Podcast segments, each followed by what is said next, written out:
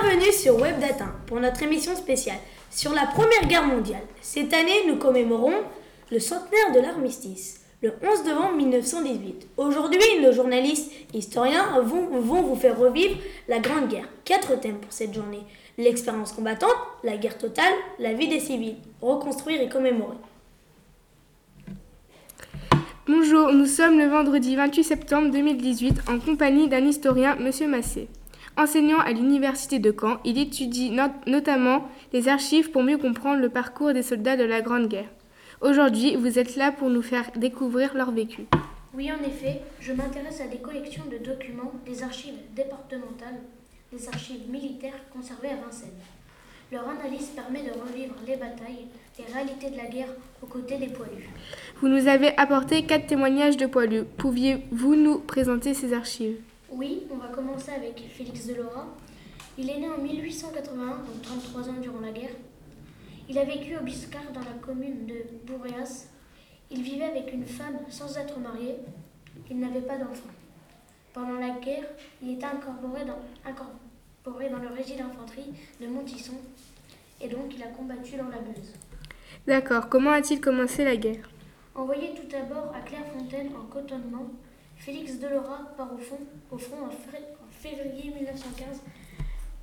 Pendant qu'il est au front, il envoie des lettres à sa femme en expliquant les conditions de vie. Il dit qu'il est toujours mouillé, la bouche jusqu'au ventre, et mangé par les bouts. Ensuite, il est fait prisonnier et finit la guerre dans un camp de prisonniers. La condition, la condition de vie était atroce et défavorisée. Passons à la deuxième et dernière archive. Oui, en effet, nous allons passer sur une autre archive de Poilu. Jean-Marie Mercier. Il est né le 2 décembre 1884 et parti à la guerre à 31 ans. C'était un habitant de Besson. Cet homme était marié. Mercier avait le grade de maréchal des logis il était dans le 11e régiment. Il était cultivateur avant la guerre. Pendant la bataille, il décède le 11 avril 1915, touché par un obus et décédé suite à ses blessures. Il meurt jeune à l'âge de 31 ans. Avant de vous laisser, je vais vous présenter une lettre d'un poilu laissé par sa femme, qui s'appelle William Datin. Cette, cette euh, archive date du 18 octobre 1916 à Verdun. Je vais vous la lire maintenant. Ma chère épouse, la vie ici est très dure. Dans les tranchées, l'odeur de la mort règne le froid nous glace les os. Cela fait bientôt longtemps que je n'ai pas mangé de vrais repas, car ici les rats nous envahissent et consomment nos provisions, ainsi que mes vêtements et nos chaussures. Je donnerai n'importe quoi, ne serait-ce que peu pour boire un petit peu d'eau. Dans les tranchées, on ne se partage que de l'eau. Croupie et vasseuse. Nous vivons dans la boue qui rigidifie nos vêtements et, les, et la traînons. Nous sommes terrés dans les trous comme des rats. Sache que le camp ennemi est bien mieux organisé que la nôtre. Chaque nuit, mon sommeil est perturbé par l'angoisse qui me ronge. Mourir. Car j'ai vu la mort plusieurs fois et je veux sortir de cet enfer. Nous sommes tous prêts à attaquer et à tuer pour notre patrie. Sur le front, on ne trouve que des cadeaux à l'abandon, euh, des cadavres à l'abandon, qui nous servent pour qui nous servent pour nos armes et de repères quand nous sommes perdus. De pauvres soldats, des amis avec qui j'ai commencé à combattre et que je vois tomber un par un dans les assauts. Le dernier m'a coûté ma jambe droite. Ne t'inquiète pas, je vais bien. Nous avions reçu l'ordre d'attaquer les Boches. Ce fut pendant cette traversée qu'un obus tomba à quelques mètres de moi et m'arracha la jambe. Grâce aux infirmières mobilisées, je vois bien, je vais bien. Contrairement à certains blessés que l'on torture, nos capitaines et généraux nous répètent qu'il faut tuer pour la France et que nous dépendons tous les uns et des autres. Sur le fond, j'ai l'impression d'être déshumanisé.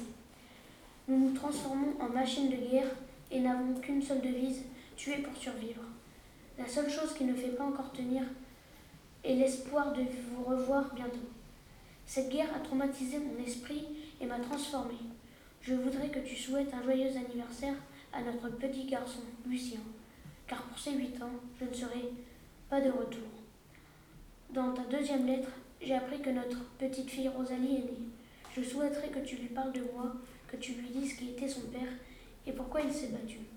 Je tiens à te prévenir que je vais, je vais rester à l'hôpital encore quelques semaines avant de rentrer au foyer et revenir parmi vous. Embrasse nos enfants pour moi, ton mari qui t'aime, Willem Nathan. On comprend mieux le vécu.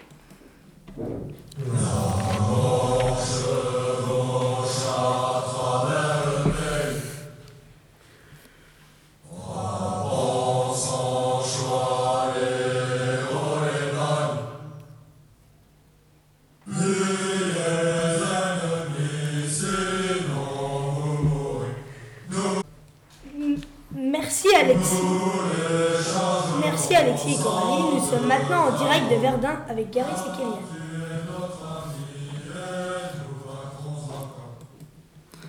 Nous sommes le 6, le 6 décembre 1916, aujourd'hui numéro spécial en direct de Verdun.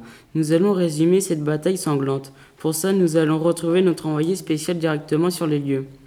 Bonjour à vous, Gareth Bonami. Vous êtes à Verdun. Comment ça se passe de votre côté? Bonjour, Kayanez.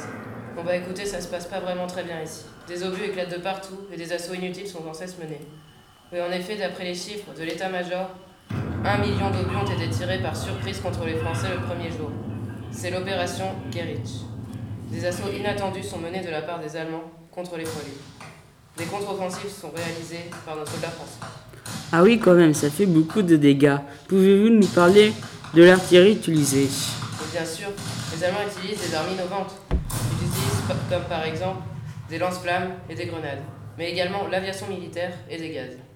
Quant à eux, les Français utilisent des fusils, des baïonnettes, des canons, des tanks et encore bien d'autres.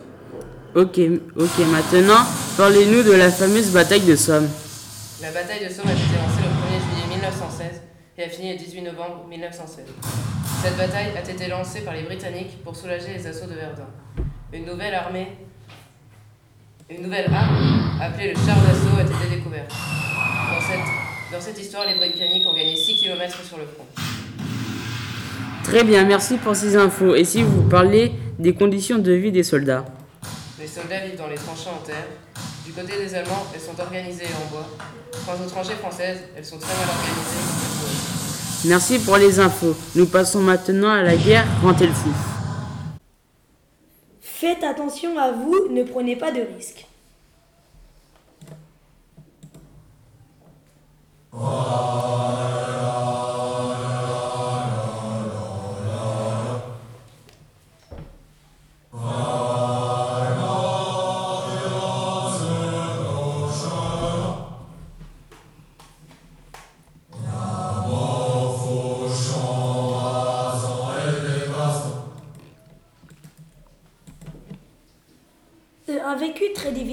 soldats, comme on peut le constater. Maintenant, à Johanna et Constance, la guerre quand elle fout. Bonjour, aujourd'hui nous accueillons une psychologue sur notre plateau. Elle s'appelle Constance de Gell et elle étudie la Grande Guerre depuis deux décennies. Elle s'intéresse tout particulièrement aux blessés psychiatriques et nous allons lui poser des questions sur ce sujet passionnant. Tout d'abord, la Première Guerre mondiale de 14 à 18 a fait beaucoup de morts. Pouvez-vous nous en dire plus? Bien sûr, cette tragique guerre a causé la mort à environ 1 400 000 personnes. Avec plus de 4 millions de blessés, les hôpitaux étaient surchargés. Les lycées, les casinos étaient donc réquisitionnés. Il y avait les blessés physiques, les gueules, comme les gueules cassées, les mutilés, les invalides, mais les, mais les blessés psychiatriques étaient souvent oubliés. Mais de quoi souffraient ces blessés psychiatriques? Leurs souffrances sont terribles. Elles se traduisent par des hallucinations, des dépressions, des paralysies, des délires, des fugues et des tremblements incessants. Pour beaucoup d'entre eux, il leur était impossible de marcher. Ces graves symptômes sont irréversibles et entraînent parfois la mort. Qu'est-ce qui cause ces traumatismes? Les soldats vivaient chaque jour l'horreur de la guerre. Cette vision les a traumatisés à jamais. Comment étaient vus les malades par les autres au début de la guerre? Personne ne comprend leur comportement au début de la guerre. Les autres soldats généraux les considéraient comme des lâches et des simulateurs. Ils étaient donc jugés et condamnés à mort puis fusillés car ils ne répondaient pas à l'honneur de la patrie.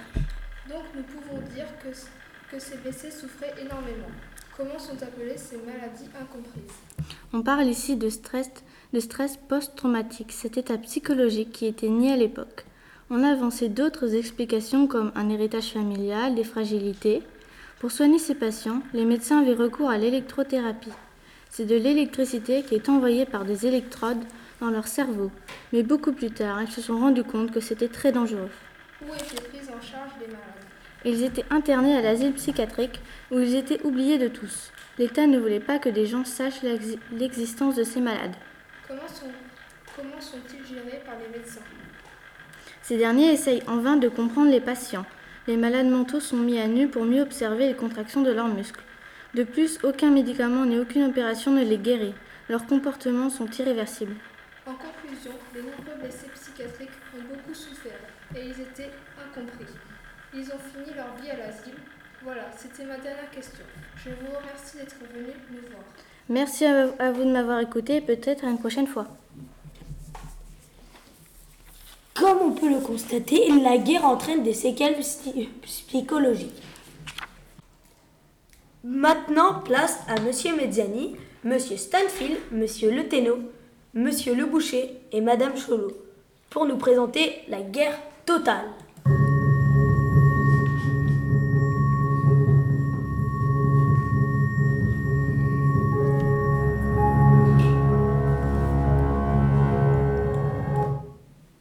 Bonjour à tous, ici Madame Cholot ainsi que Monsieur Mediani.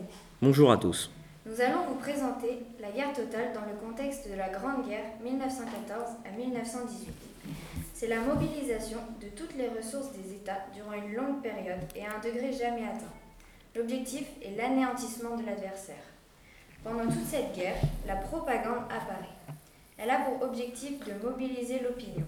Elle permet de promouvoir la solidarité avec le front et donner une bonne image de la guerre. Par exemple, dans les livres, affiches, théâtres, etc. N'oublions pas la censure. Elle est mise en place le 5 août 1914. Elle permet au gouvernement de supprimer toute critique. Elle empêche aussi la diffusion de renseignements à l'ennemi. Nous avons justement avec nous Monsieur Stanfield, historien. Bonjour. Bonjour. Euh, quel, quel type de documents avez-vous trouvé sur la propagande? La propagande se faisait surtout par les affiches, les théâtres ou encore les livres. Et quel était le but? Le but était de mobiliser l'opinion et de promouvoir la solidarité avec le front et de donner une bonne image de la guerre. La propagande avait aussi pour but de ridiculiser les Allemands. Ici, par exemple, on peut voir sur une page du journal le progrès des Alliés où les Allemands sont représentés comme des porcs. D'accord, mais la propagande avait aussi pour but que les, Fran- que les Français s'engagent, n'est-ce pas? Bien sûr, les soldats français sont représentés comme des héros, au contraire des Allemands. Les reportages sur le front étant proscrits au début de la guerre, puis très contrôlés par la suite. Les reporters ou dessinateurs évoquent les scènes qu'ils n'ont pour la plupart jamais vues. De retour en studio avec Madame Cholot. Cette propagande reflète aussi la haine de l'ennemi. Oui, exactement. Zoé, donnez-nous des détails sur la- cette haine contre les Allemands. En fait, en 1907, une conférence européenne a lieu. Ils se mettent d'accord sur le fait que les civils devaient rester en dehors de la guerre pour les protéger. Seuls les Allemands ne l'ont pas respecté. Cela leur ont donc donné une, une mauvaise réputation. Une réputation meurtrière et horrible pendant toute cette guerre. Ce qui donne donc d'eux une mauvaise image dans tous les journaux, la presse, les théâtres, etc. Nous allons...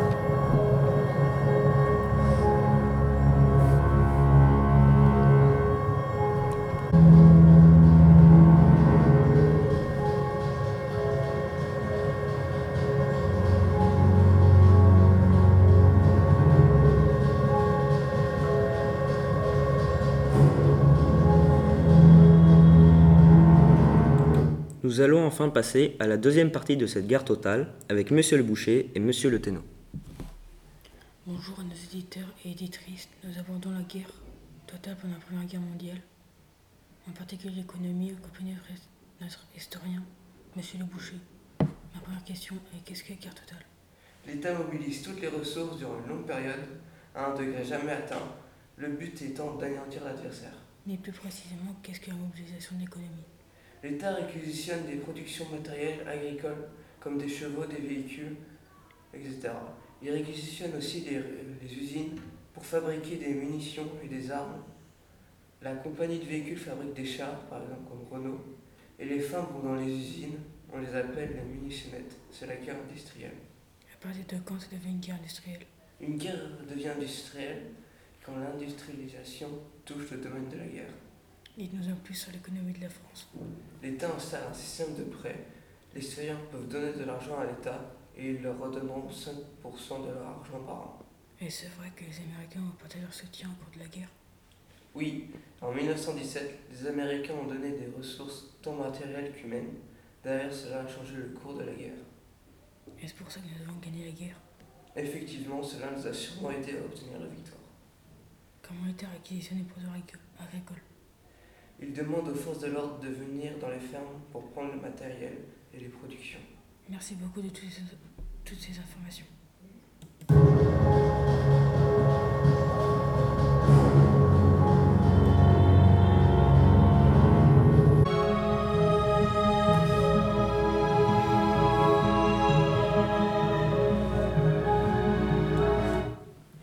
La guerre totale est donc divisée en deux parties, la mobilisation de l'économie et des esprits.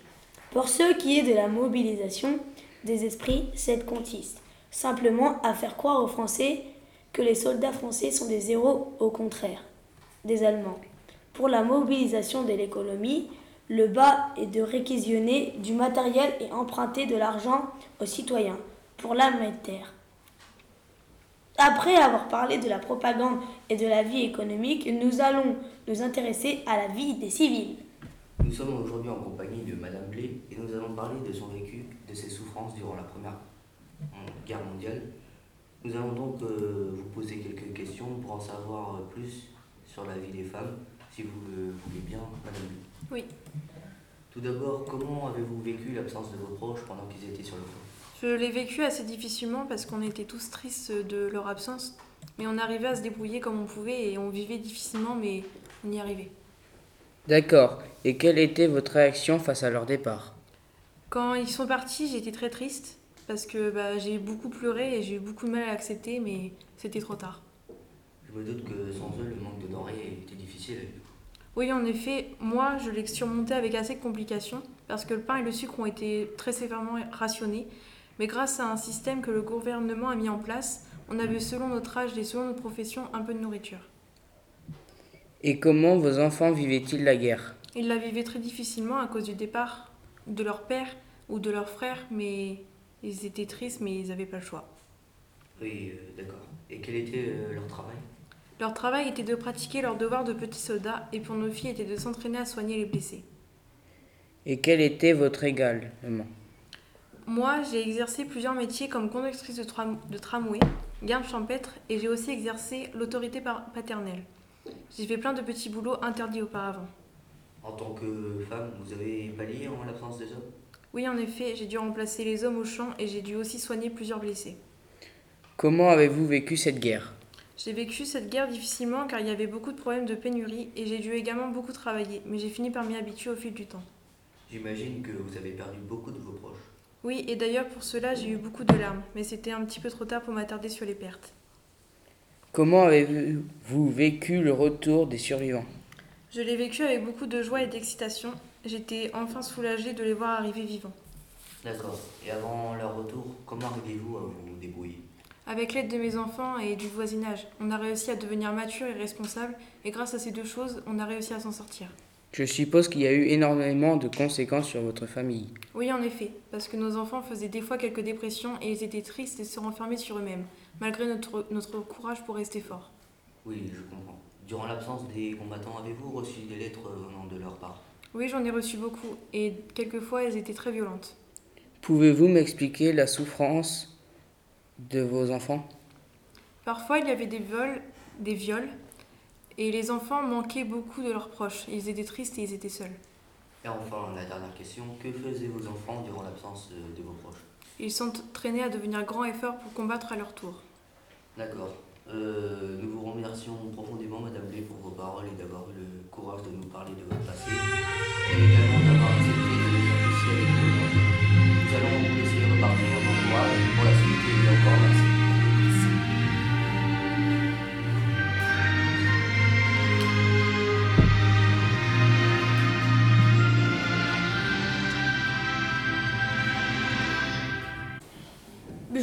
remercie, Madame Blé, Monsieur Le Mortellec et Monsieur Noël pour cette, pour cette interview. Nous allons maintenant accueillir Madame Aubry et Monsieur Le Catelini. Nous allons maintenant parler de la vie des civils, de leur vécu, leurs souffrances et des situations auxquelles ils ont été confrontés pendant la Première Guerre mondiale en, en l'absence des hommes mobilisés. Bonjour, je suis actuellement en compagnie de Monsieur Le Catelinet, un non mobilisé de la guerre. Bonjour monsieur, alors pouvez-vous répondre à une série de questions que je vais vous poser? Tout d'abord, pouvez-vous vous présenter? Bonjour, je suis Nathan Le Catelinet, né le 13 octobre 1875 à Grandville. Je suis marié depuis 20 ans et j'ai trois enfants. Dans la vie, j'exerce le métier d'ouvrier. Pouvez-vous maintenant nous faire part de vos pensées sur la guerre 1914-1918 Cette guerre est horrible et effroyable. Elle, elle a fait beaucoup trop de morts et de blessés. Elle nous a paru interminable. Comment l'avez-vous vécu? Et en ce qui nous concerne, même si nous n'avons pas combattu, nous n'avons dû faire ça à plein d'obstacles. Et nous nous inquiétons chaque jour de la santé de nos proches partis au front. Quand certaines de leurs lettres nous parurent, nous n'avions que d'affreuses nouvelles. J'imagine que vous avez dû perdre des proches dans cette guerre. Oui, malheureusement, j'aurais préféré qu'il en soit autrement. Dans, dans ce combat, j'ai perdu un fils, des cousins et un autre fils qui n'est pas revenu auprès de moi indemne. Euh, il a fini mutilé. Face à ces malheurs, qu'avez-vous ressenti? Pendant cette période, j'étais laissée seule avec mes petits-enfants, mes, mes filles et ma femme. Chaque jour, je me levais en me demandant s'il était toujours vivant. J'espérais tellement qu'il soit en bonne santé. Pendant le combat, nous étions tous angoissés à l'idée que nous reviendrons peut-être plus jamais les personnes que nous n'y étions avant.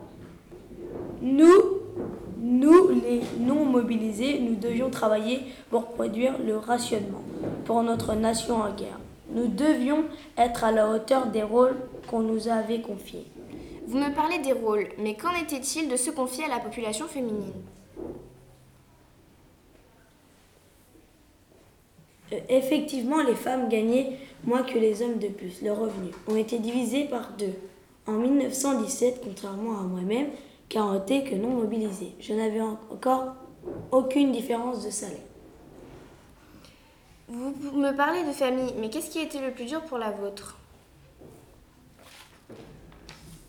Euh, euh, le plus dur, c'est que j'y crois que c'était de ne pas revoir mes proches et ma famille, partis sur le champ de bataille, de s'angoisser chaque jour, et de prier qu'il aille bien, et qu'il n'aille pas y toucher ou blesser, de s'imaginer le pire pour eux et d'être terrorisés à l'idée de finir par apprendre qu'ils ne reviendront pas.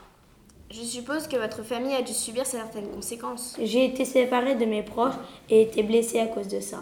Ça a été difficile pour tout le monde. J'ai été en deuil de mon fils. Vos enfants à vous étaient au front, mais qu'en était-il des autres plus jeunes qui n'étaient pas en âge de combattre Euh, Ils ont été mobilisés dans les écoles et ont aidé les femmes à accomplir les tâches ménagères, pendant que leur père était mobilisé au front. Ils devaient remplir leurs devoirs de petits soldats. Justement, vous ne faisiez pas partie de ces soldats mobilisés au front. Pouvez-vous nous en dire plus? Je suis un ouvrier et j'ai été mobilisé mais renvoyé en affection spéciale dans les usines. Je suis considéré comme un privilégié de ce que j'aide le reste de la population de l'arrière. Vous me parlez de l'arrière, mais pouvez-vous définir ce mot? L'arrière est la zone opposée au front. Elle comprend la population civile des régions non envahies et aussi les militaires éloignés du front. C'est-à-dire qu'elle que ne se limite pas aux civils, mais comprend également tous les militaires de services auxiliaires. En parlant d'auxiliaires, vous me faites penser à la population féminine. Tout à l'heure, vous me parliez des multiples rôles qu'on leur a confiés. J'imagine qu'à la fin de la guerre, elles n'ont pas pu continuer de les exercer. Eh bien, tout à fait. Elles ont exercé la fonction de remplaçant ou d'auxiliaire et n'ont pas eu de poste décisif. Après la guerre, ces dernières ont été démobilisées des usines et de toutes charges. Nous allons maintenant parler d'argent, puisque celle-ci vous a été très précieuse pour faire face aux conséquences économiques, comme la pénurie de charbon, le rationnement et le manque de main-d'œuvre. Tous ces problèmes ont été une grande misère pour nous tous. Nous, nous n'avons essayé d'économiser, nous nous retrouvions chez l'un des civils où, ou des non mobilisés pour ne faire qu'un qu'un seul feu. Mais durant cette rude épreuve, comment avez-vous fait pour vous en sortir? Nous n'avons tout, tout fait des économies. Les femmes ont pris la relève et les non mobilisés comme moi les ont aidés. L'ex- l'ex- L'expérience de revoir nos proches nous ont permis à tous de tenir. Mais malheureusement, vous et les autres civils d'ailleurs ne pouviez pas les voir. C'est exact. C'est exact. J'ai donc correspondu et envoyé des centaines de lettres à mes fils, dont je n'ai eu que de très peu réponses. Cela a augmenté mon inquiétude. Vous rappelez-vous des lettres que vous leur écriviez? Oui, et je m'en souviendrai toujours. Dans mes lettres, je prenais de leurs nouvelles, m'inquiétais pour leur santé et des conditions de vie au fond. Ces derniers ont-ils pu vous donner de leurs nouvelles? Oui, et je. Oui, euh, mais dans une. Oui, mais dans une autre euh, leur lettre, ils m'ont parlé et prévenu de leur censure. Là-bas, ils filtrent les courriers et les lettres est très peu non parvenus. Ils ont pu me donner des nouvelles qui m'ont pu redonner un peu d'espoir, mais certaines me désolaient. Quand j'ai su qu'ils buvaient de l'eau vaseuse et que de la nourriture qu'on leur donnait était nauséabonde. Il est vrai que cette nourriture n'était pas aussi appétissante que celle de l'arrière, mais cette dernière n'était pas non plus abondante, n'est-ce pas? Oui, pour commencer, les denrées essentielles comme le pain et le sucre ont été rationnées, afin de faire davantage d'économies. Le gouvernement a mis en place un système de tickets. Ces derniers nous ont permis d'avoir accès aux denrées. Le but est de ne pas les gaspiller et donc de limiter la quantité consommée de chaque personne. Ces tickets nous ont permis de faire face aux conséquences économiques. Je remercie notre invité du jour, Monsieur le Catelinet. C'était l'interview en direct de la vie des civils. Nous nous retrouverons pour une prochaine émission d'ici peu. Merci à tous. Merci.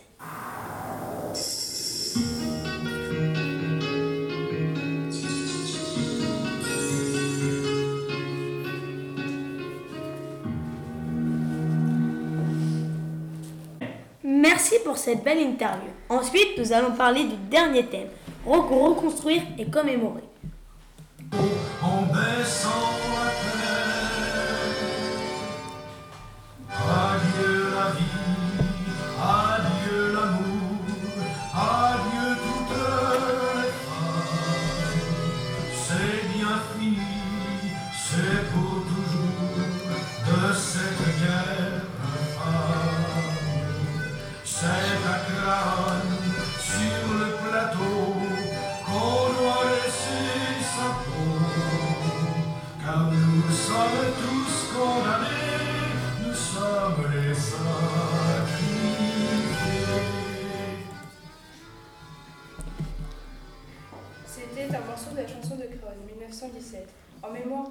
De la Première Guerre mondiale et des révoltés de 1917.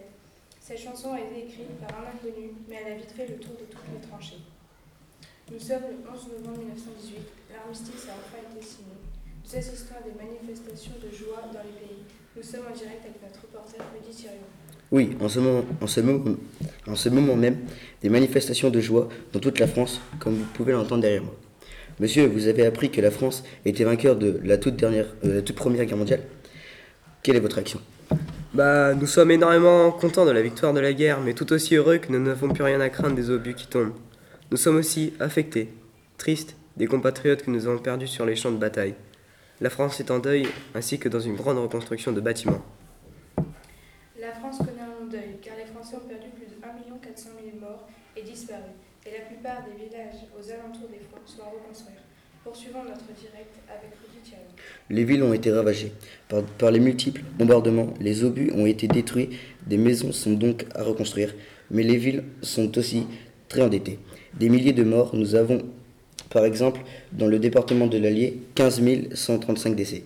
Aussi le retour à la vie normale pour les survivants de la guerre, car leurs souffrances psychologiques font qu'ils ne sont plus aptes à retourner à la vie normale. Monsieur Lemorc, se trouvant à côté de moi, pouvez-vous nous rappeler des souvenirs de guerre, Monsieur Lemorc Dans les tranchées, c'était horrible. Des obus tombaient dans tous les sens, et je voyais mes camarades se faire tuer un à un, alors qu'ils avaient rien demandé. Ils n'avaient pas demandé de faire la guerre, on leur avait imposé. Le pire, c'est dormir. Il m'est impossible de dormir pour le moment, car quand je, car- quand je ferme les yeux, j'entends encore les cris de souffrance de mes camarades. ils retentissent dans ma tête. Pendant les tirs d'obus, j'ai même perdu un bras. Je suis ce qu'on appelle un mutilé. Merci beaucoup. Nous poursuivons avec les mutilés. Cela va vous être présenté par une de nos reporters, Lucie Berrier. Alors, la France a-t-elle perdu beaucoup d'hommes lors de la Première Guerre mondiale? Oui, la France est le pays qui a perdu le plus de soldats. Un cinquième des soldats sont tombés au combat, qui est égal à environ 1,4 million d'hommes. Il y a également 4,26 millions de blessés. Les morts et les blessés représentent 71% des hommes mobilisés. Les mutilés, les gueules cassées sont l'image marquante de cette Première Guerre mondiale. Mais qu'est-ce qu'un mutilé de guerre? Un mutilé de guerre est une personne qui a perdu une partie du corps, par exemple une jambe, un bras ou alors une partie du visage. Mais que reçoivent les soldats pour leur acte héroïque? Tous les soldats ayant accompli un, un exploit héroïque ont reçu une médaille octroyée par l'État. La croix de guerre est mise en place dès 1915. Cette médaille envoie un signe de supériorité par rapport à ce qui ne la porte pas. Les morts militaires ou civils décédés dans un contexte héroïque dans le cadre de la, de la guerre obtiennent la mention mort pour la France. Les morts vont être vénérés, un culte du souvenir est établi avec les monuments aux morts. Ce thème vous est présenté par notre envoyé spécial, Maëva Touzé, avec qui nous sommes en direct. Maëva, vous vous trouvez devant le monument aux morts de Gavry Oui, tout à fait. En ce moment même, je me trouve devant le monument aux morts de Gavray où je peux voir qu'il est composé d'un pilier commémoratif où se trouvent la colonne et le chapiteau sculpté. Au sommet, on peut apercevoir un coq qui, lui, représente la France. Ce monument, lui, est entouré de végétation naturelle. Maintenant, on regarde sous le coq et on aperçoit la croix de guerre et au-dessus et en dessous les inscriptions des noms des soldats français de la commune de Gavray qui ont perdu la vie sur le front de la Première Guerre mondiale. Dans toutes les communes de France, des monuments aux morts ont été mis en place dès 1918, mais surtout après la promulgation de 1919. Par qui ont été élaborés et financés les monuments morts et où pouvons-nous les retrouver Oui, bien sûr, ces lieux ont, ont bien été inventés par quelqu'un. C'est donc la République qui les a élaborés en souvenir des actes, en souvenir et actes héroïques des soldats envers la France. Mais ces monuments ont un coût financier assez lourd. En premier, nous avons une souscription publique, suivie d'un emprunt communal, puis pour finir, encore une souscription gouvernementale. Chaque année, une cérémonie a lieu le 11 novembre en leur hommage et qui est aussi le jour férié. Ainsi, des plaques commémoratives sont mises dans les églises qui elles aussi ont un, coût financier qui sont des dons particuliers ou de paroisses.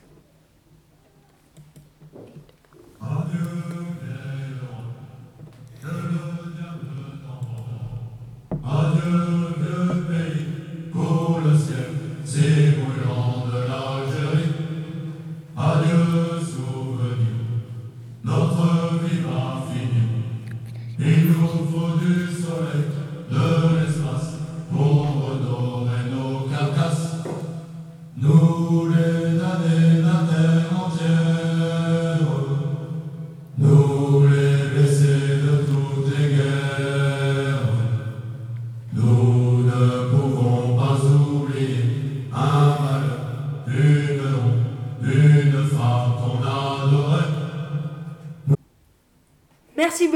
Journalistes, historiens et historiennes pour cette émission spéciale sur la Première Guerre mondiale.